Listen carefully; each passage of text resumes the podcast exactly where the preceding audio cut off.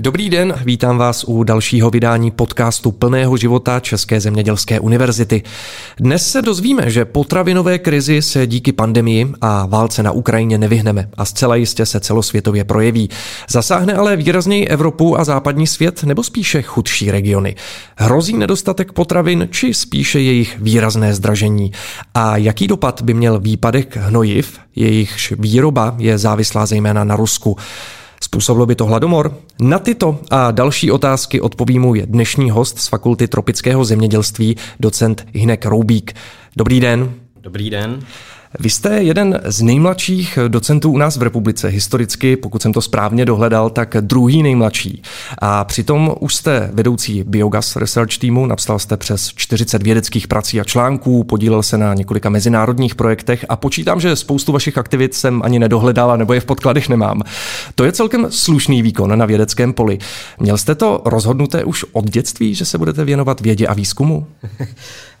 tak eh, prvně děkuji, děkuji za pozvání. Co se týká vědy a výzkumu, asi jsem eh, úplně ze začátku k tomu vztah prvotně neměl. To není co, eh, co první jako dítě napadne, že z něj bude eh, výzkumný pracovník. Tak mohl jste si hrát třeba s malým chemikem a už k té vědě tak trošku inklinovat. no, je pravda, že já jsem vždycky měl, vždycky měl slabost pro environmentální problematiku a pro technologie a postupem času se z toho stalo takové celoživotní hobby hmm. a ve chvíli, kdy člověk má práci jako koníček, tak všechno se to dělá poměrně snadno a myslím si, že to byl vlastně ten hlavní hnací síl proč i ta docentura vlastně byla jasný další krok hmm. a celá ta výzkumná kariéra jde poměrně dobře. Samozřejmě vědecké práce, tak i trocha štěstí je občas potřeba, že ty věci vychází. To samozřejmě. Nicméně pořád říkám, že nejdůležitější je to, že to člověka baví a pak to jde skoro samo. Hmm. Já pokud se nepletu, tak vy jste se nedávno vrátil ze Zambie, možná je to pár dní nebo pár týdnů, eh, kde jste pomáhal vlastně už v době vypuknutí pandemie. Eh, ČZU tam v roce tuším 2019-2020 eh, transportovala tři nejmenší laboratoře na světě, takzvané CZU Mobile Lab. Popište nám tento projekt blíže a byla i ta vaše poslední návštěva spojená s tímto projektem, nebo tam šlo o něco jiného? Hmm. Uh... Je to, je to přesně tak. My jsme vyvinuli uh, ty malé mobilní laboratoře na infekční choroby do těžko dostupných oblastí, uh, CZU Mobilab a uh, v prvotní, v prvotních fázi jsou zaměřené hlavně uh, na boj s, s pandemí hmm. COVID-19. Nicméně uh, dá se v nich dělat mnoho dalšího, od, od, uh, od HIV přes žlutou zimnici, malárii, choleru, ebolu, co, co zrovna by bylo potřeba, jsou to velmi multifunkční laboratoře, které v Zambii například máme e, tři kusy. A nicméně teď, když jsem byl naposledy v Zambii, tak, eh, tak jsem tam byl s jiným projektem ve spolupráci s člověkem v tísni. E, my vlastně připravujeme podhoubí a stavíme, stavíme tam bioplynové stanice, což je vlastně téma, kterému se věnuji vědecky nejdéle. A, vlastně při té poslední návštěvě jsme tam postavili několik bioplynových stanic, e, vytvořili e, podklady, udělali ještě nějaké feasibility studies a, bude to zase projekt, který poběží delší dobu a na jeho konci bychom rádi měli nejméně 100 nebo až 150 nově postavených bioplynových stanic u malých, zejména malých farmářů v rurálních oblasti v západní provincii, což je provincie, která je která je vlastně velmi specifická, protože je odřízlá hmm. i od zbytku Zambie a zároveň je tam velký problém jak s půdou, protože je to půda, která je v podstatě jenom písek, takže pro ty plodiny je to náročné, není tam dostatek, dostatek hnojiv, dostatek živin v té půdě. Takže tohle je taky jedna z cest. Kromě toho bioplynu, tak druhá, druhá výhoda je vlastně to hnojivo, které ty bioplynové stanice můžou produkovat mm-hmm. ty malé zemědělce. A e, když už jsme zmínili pandemii koronaviru, tak vy jste byl poměrně hodně aktivní během pandemie, a to i cestovatelsky. Jednak jste se podílel na uh, dokumentu, který vznikl o Nepálu, ale podnikal jste i další aktivity. Jak vlastně bylo náročné v tom období, kdy všichni, když to tak řeknu, jsme byli zalezlí doma a nemohli jsme ani pomalu vystrčit e, nohu ze dveří, cestovat po světě? Tak to samozřejmě bylo, bylo náročné. Na druhou stranu možná i to byla uh, trochu výhoda, že jsem se mohl ponořit pl- plně do práce, protože uh, člověk by se doma jinak asi zbláznil. Takže to bylo vlastně jako součástí takové té krizové infrastruktury ve své podstatě. A, takže jsme se hodně podíleli právě na, uh, na tvorbě tady té CZU Mobilab, té nové, nové laboratoře. Snažili jsme se udržet v chodu běh fakulty, infrastruktury a zároveň uh, můj tým má hodně aktivit v zahraničí hmm, dlouhodobě, hmm, hmm. východní Asie, Afrika. Uh, takže jsme potřebovali i tohle nějakým způsobem eh, držet v běhu. Samozřejmě ty cesty byly náročnější, některé cesty se nepodařily, Některé to je ano, možná ten zmíněný Nepál, tam jste tam, se nakonec tam nepodíval. Jsem se já nakonec hmm. nepodíval, ale zase se tam podívali, byli tam zase jiní lidé. A, takže vždycky jsme museli e, taky být hodně flexibilní, protože ty, e, ty opatření se měnily. Museli jsme vždycky konzultovat i s ministerstvem, jestli nám povolí někam hmm. jet nebo nepovolí. A, ale naštěstí poměrně dost se toho podařilo udělat, ač, ač to bylo eh, dost náročné. Teda. To chápu.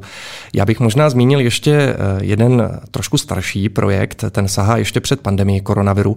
Vy jste se podílel na, eh, když to tak řeknu, záchraně větnamského venkova, který se díky navýšené poptávce po mase doslova začal topit ve výkalech těch hospodářských zvířat, které samozřejmě přibyly. Podařilo se místním chovatelům předat nějaké naše know-how, jak vyřešit situaci? To je jeden z projektů, který se dá považovat za, eh, za hezký, hezký příklad, který se opravdu podařil. Nám eh, se tam podařilo postavit zhruba 700 eh, bioplynových stanic. A vlastně ten venkov to hodně transformovalo, protože předtím, když si to představíte, tak mnoho těch farmářů mělo laguny s kejdou za, hmm, hmm. prasečími chlívky například. Takže i pro ně vlastně ta adopce té technologie byla rychlá, protože u sousedů viděli, že to že to funguje, že to generuje bioplyn, eh, který můžou využít na vaření a zároveň, eh, zároveň vlastně potom tam docházelo i k té samostatné replikaci už bez našeho přispění nebo přispění eh, větnamské vlády nebo jiných, jiných organizací. Takže Větnam má dneska víc jak půl milionu těchto malých bioplynových stanic. Mm-hmm. Takže vlastně za tu, za tu dobu se to tam podařilo perfektně uchopit a zapojit do toho systému a je to, je to funkční prvek, který na tom venkově zná každý, má ho, má ho mnoho, mnoho těch, těch hmm, hmm. A je toto aplikovatelné i třeba v jiných oblastech, nebo je to nějak vázáno nějakým regionem, třeba klimatem nebo něčím podobným?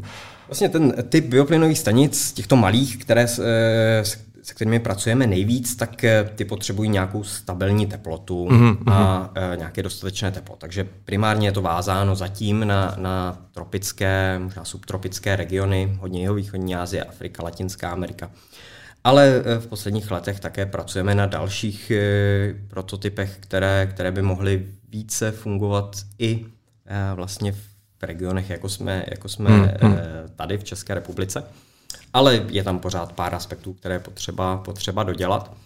Nicméně většina té naší implementace, protože jsem z fakulty tropického zemědělství, tak je samozřejmě v tropech. Samozřejmě. Pojďme teď už eh, k tématu, který je vlastně tím hlavním tématem pro naše dnešní povídání, a to je potravinová bezpečnost. Potravinářství a vlastně i zemědělství eh, teď nezažívá ty nejlepší roky. Nejprve to byla pandemie koronaviru, teď máme válku na Ukrajině. Jaký vliv to má na potravinovou bezpečnost? A začněme třeba tou pandemí. Tak eh, potravinová bezpečnost se, nebo ten dopad pandemie byl zásadní hlavně v rozvojovém světě. Je to z mnoha důvodů, ale když je schrnu do nějakého jednoduchého eh, přehledu, tak eh, v rozvojovém světě velká část jsou maloproducenti, jsou to malí farmáři, kteří jsou samozřejmě mnohem méně rezilientní, kteří mnohem eh, méně jsou schopni reagovat na takovéhle změny. Takže pro ně ten, ten dopad byl velký. Byl pro ně velký zejména z toho důvodu, že, eh, že znova ta pandemie eh, spadla do, do, do časů, kdy, kdy někdy byly sklizně, eh, byly lockdowny všude možně, takže mnoho těch farmářů nemělo ani šanci dostat ty své produkty třeba do města, hmm. nebo, je, nebo je, vůbec je vlastně transportovat. To zvládali jenom ty opravdu velký, velcí farmáři. Takže ten dopad byl, byl velký. Zároveň, zároveň se přerušila řada, řada těch řetězců od dodávek semen, dodávek hnojiv. Takže ty dopady byly poměrně radikální. Postupně bych řekl, že, že mnoho těch farmářů se z toho jakýmsi způsobem dostávalo a přišla teda další, další rána. Ano, to je válka na Ukrajině. Ne nadarmo se vlastně Ukrajině říká obilnice Evropy. Jak tato situace ovlivní potravinovou bezpečnost? Vůbec vlastně na celém světě, si myslím. To, to rozhodně ovlivní, už, už ovlivňuje. Uh, Ukrajina je přesně tak, je to obilnice Evropy nebo obilnice možná světa. Uh, pátý největší exportér obilí, uh, je Eh, velká produkce kukuřice, slunečnice a mnoho, mnoho, dalších, eh, mnoho dalších produktů, komodit. Jde o to, že největší dopady budou na, eh, na tomu země třetího světa, na země na globálním jihu a, a ty země, které měly přímou dodávku z Ukrajiny. Je několik zemí, kde vlastně většina té místní spotřeby byla právě z Ukrajiny na které to dopadne velmi těžce, nebo už dopadá. Částečná výhoda, dejme tomu, nebo štěstí je, že velká část té produkce už, už odešla. Mm-hmm. A na zbylou část, zhruba třetinu, tak Ukrajina musela uvalit, uvalit zákaz vývozu, aby měla dostatek potravin pro celý ten probíhající mm, válečný mm. konflikt. A ale e, vlastně ty, ty dopady v dnešním globalizovaném světě jsou takové, že, že se to promítne všude. Promítne se to i v těch zemích, které ty přímé e, propojení s Ukrajinou třeba nemají. A protože ty ceny e, stoupají všude, e, zároveň se zvyšuje, se zvyšujícími cenami se zvyšuje i, i ten společenský tlak nebo pnutí v těch, v těch různých společnostech, zemích, takže to zase může vést eh, k dalším konfliktům. To je jeden z, z, jedna z možných obav vlastně světových, hmm. že to může spustit další vlny, uh, další konfliktní vlny v mnoha regionech, které, které tím budou přímo a těžce, těžce zasažené. Hmm.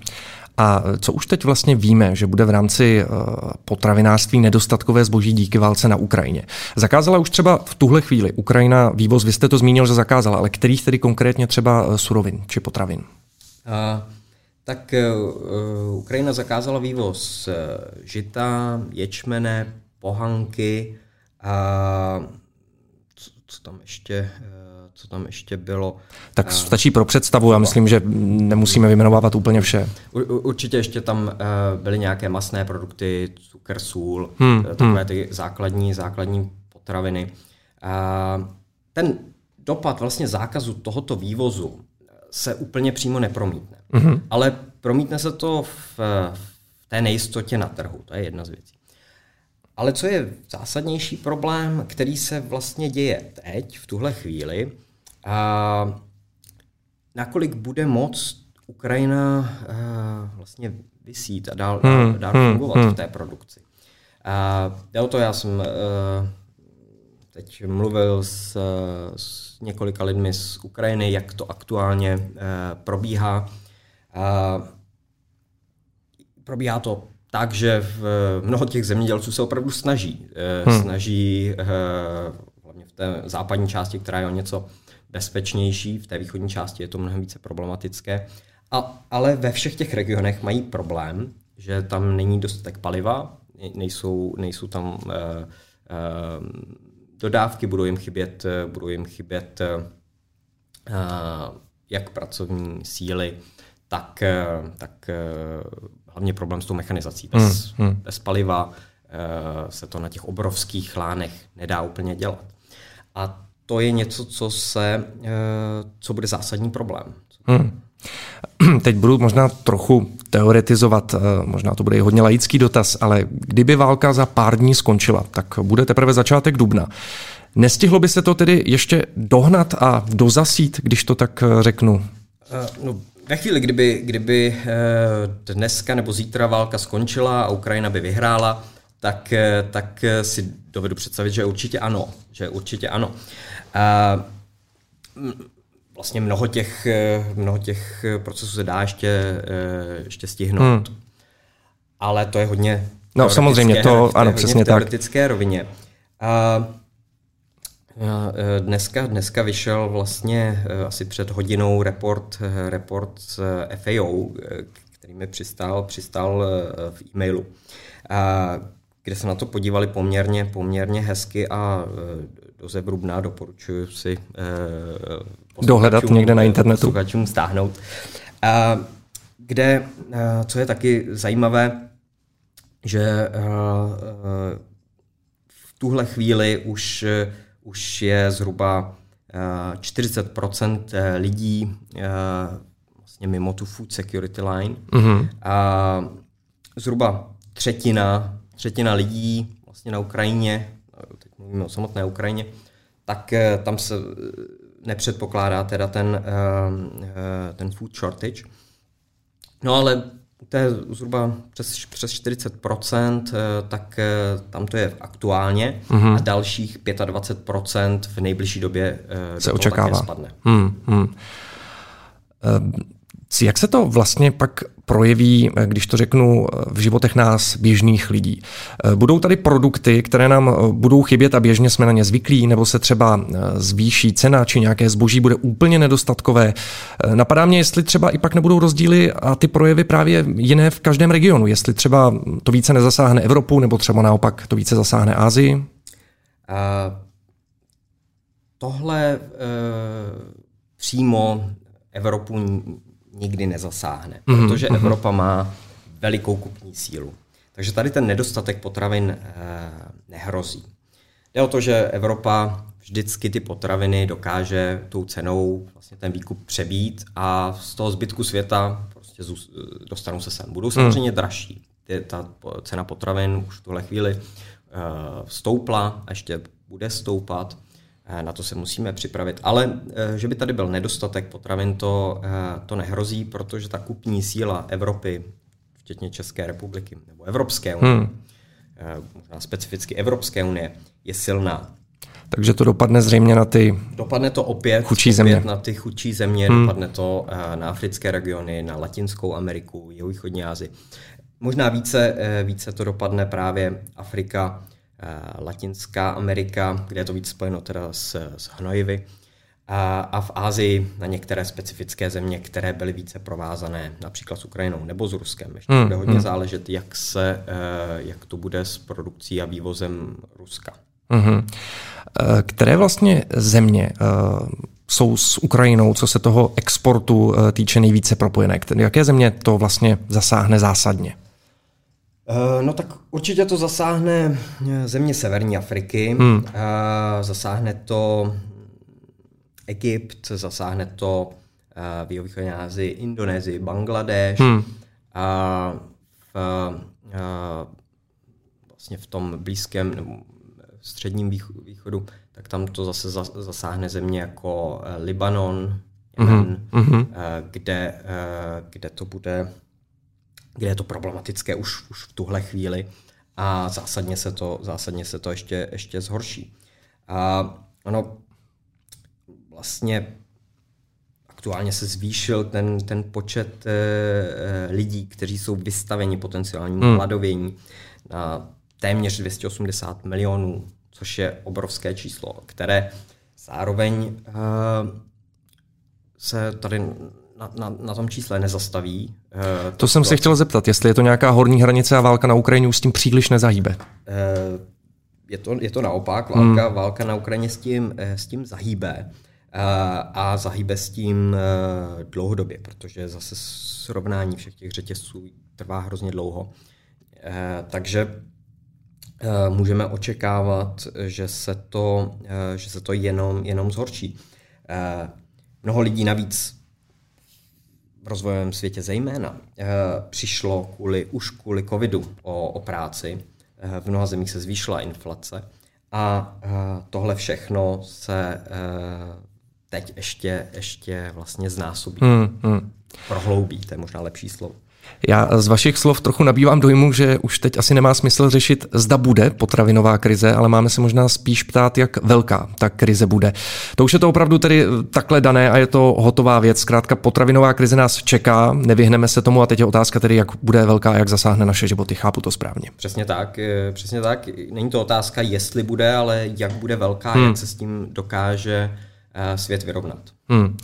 My se tady celou dobu bavíme o potravinové bezpečnosti a z hlediska nedostatku surovin pro výrobu potravin. Ale Bělorusko a zejména Rusko, obě země vlastně zapojené do konfliktu na Ukrajině, jsou velcí hráči i na poli hnojiv. Loni představovali více než 40 celosvětového pardon, vývozu potaše, jedné ze tří kritických živin používaných ke zvýšení výnosu plodin. plodin.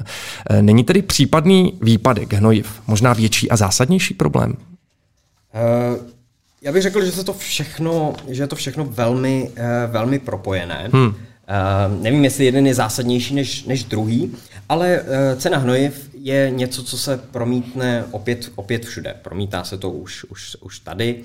Uh, samozřejmě farmáři nebo zemědělci ty už uh, to, to pocítili. Uh, a pocítili to zemědělci téměř na celém světě. V některých regionech to bude mít možná nějaké Eh, menší spoždění, než si to uvědomí ty malí farmáři, ale eh, bude to, eh, bude to dlouhodobý problém, protože zase to se bude muset promítnout ve vyšší ceně potravin. Hmm. Je to i propojené samozřejmě se, se sankcemi, je to propojené s, s cenou, cenou plynu, s cenou energií, hmm. které jsou také potřeba vlastně na, Eh, na zprocesování těch, těch hnojiv do finálních produktů. Tohle všechno, eh, všechno taky stouplo. Takže eh, teď mnoho zemědělců je vlastně před otázkou, nebo už nějakým způsobem se s tím vyrovnávají, každý možná jinak, jak k tomu přistoupit. Hmm. hmm. Jsem mluvil se zemědělci některými u nás, v zahraničí, v Africe, v Latinské Americe každý k tomu asi bude přistupovat trochu jinak. Těch možností ale není, není tolik. Hmm, to jsem se zrovna chtěl zeptat, jak postupovat tedy. Vě, eh, většina, většina z nich eh, si vybírá jednu, jednu z cest. Buď, buď jdou cestou, že omezí ty plochy, které budou například hnojit. Jiní jdou, jdou cestou, nebo zvažují teď cestu změny na, na jiné plodiny. Hmm ale to sebou zase nese eh, plno dalších eh, problémů, od, od mechanizace přes, přes výkup, eh, dlouhodobé nasplumování těch komodit. V těch rozvojových zemích, tak v některých oblastech, což je něco, co jako třeba my jako fakulta dlouhodobě se snažíme podporovat, tak je přesun k těm organickým hnojivům, hmm. které tam jako na tom místě jsou. To znamená větší propojení jak živočišnou e, výrobou nebo, nebo právě s bioplynovými stanicemi hmm. samozřejmě. A, takže těch, e, těch e, cest je jakoby více. Ono a, jsou, jsou i země, které, které vlastně přemýšlí, jak, jak k tomu nějak systematicky, systematicky přistoupit. A já se teď eh, nemůžu vzpomenout, eh, která, která z těch zemí to, eh, to byla, ale vím, že v, myslím si, v, někde v Latinské Americe už, už hmm. přistoupili k tomu, že, že se přesunuli do vlastně krizového režimu, kde, protože očekávají... To bylo, myslím, Peru, jestli se nepletu. Ano, ano, mm-hmm. To bylo Peru, přesně tak. takže jo, ano, děkuju. To bylo Peru, kde se přesunuli k potravin, do, do krizového režimu, protože eh, vlastně přímo očekávají eh, tu potravinovou nedostatečnost. Hmm. Mimochodem, kdyby došlo opravdu ze dne na den k výpadku uh, dodeje těch hnojiv, tak uh, jaký by to na nás mělo dopad? To by bylo asi poměrně zásadní. To by určitě zásadní, zásadní bylo. Oni tady uh, jsou zásoby, uh, v Evropské unii jsou určité zásoby, ale nejsou tak, tak velké. Eh, co je důležité si uvědomit, že zhruba polovina světové produkce je vlastně vyprodukovaná díky hnojivu. Což je obrovské množství. Hmm. Eh, když si představíte, že najednou té produkce bude o polovinu míň. Tak to je dost velký to problém. Je, to, je zásadní, to je zásadní problém, Hmm. který, hmm. se kterým by se nedalo úplně v tuhle chvíli vyrovnat. A pořád ta situace je ale taková, eh, že v tom celkovém eh, výnosu vlastně těch potravin je ve světě dostatek. Hmm. To je jejich nadbytek. To je dlouhodobá, dlouhodobá záležitost. Ale i v tomto nadbytku, když ten nadbytek by se snížil, nebo ta celková produkce o 50%, tak už, už v tom nadbytku nebudeme. To je jedna věc. A druhá věc je, a to je dlouhodobý problém, byl vždycky, že to, že potraviny jsou, neznamená, že jsou tam, kde jsou potřeba. Hmm, hmm. A to je vlastně to, co, to, co tíží možná svět nejvíc a v jakékoliv takovéhle krizi se to ještě prohloubí, protože ty cesty se mnohem, mnohem stíží. Hmm, hmm. A myslíte si, že by se za takové situace dalo třeba aspoň na nějaké přechodné období spolehnout na státní hmotné rezervy? Uh, no tak... Na Ať už ohledně potravin nebo hnojiv, teď ano. myslím. Na přechodné období to asi ano, ale... Jde o to, jak dlouhé přechodné období to tak, bude. Přesně hmm. tak. Všeobecně státní hmotné rezervy, protože byly pod větším, větším tlakem kvůli pandemii mm-hmm. koronaviru, tak došlo tam k nějaké lepší systematici, systematizaci, ke zvýšení některých těch, těch, těch zásob. Nicméně pořád to, to, to, to je řešení v rámci maximálně týdnů. Hmm, hmm. A co se týká hnojiv, tak to, to, to ne. To, Hmm. to by eh, bylo velice krátké a, a, A rychlé. rychlé. Říká docent Hinek Roubík z Fakulty tropického zemědělství České zemědělské univerzity v Praze, který byl dnešním hostem podcastu Plného života. Já vám děkuji za váš čas i informace a doufám, že ty krizové scénáře, eh, které jsme tu dnes probírali, ideálně nenastanou. A pokud ano, tak v té nejmírnější formě. Díky moc ještě jednou a mějte hezký den. Taky děkuji, mějte se hezky, nashledanou. A loučím se i s vámi, milí posluchači, budu se těšit příště naslyšenou.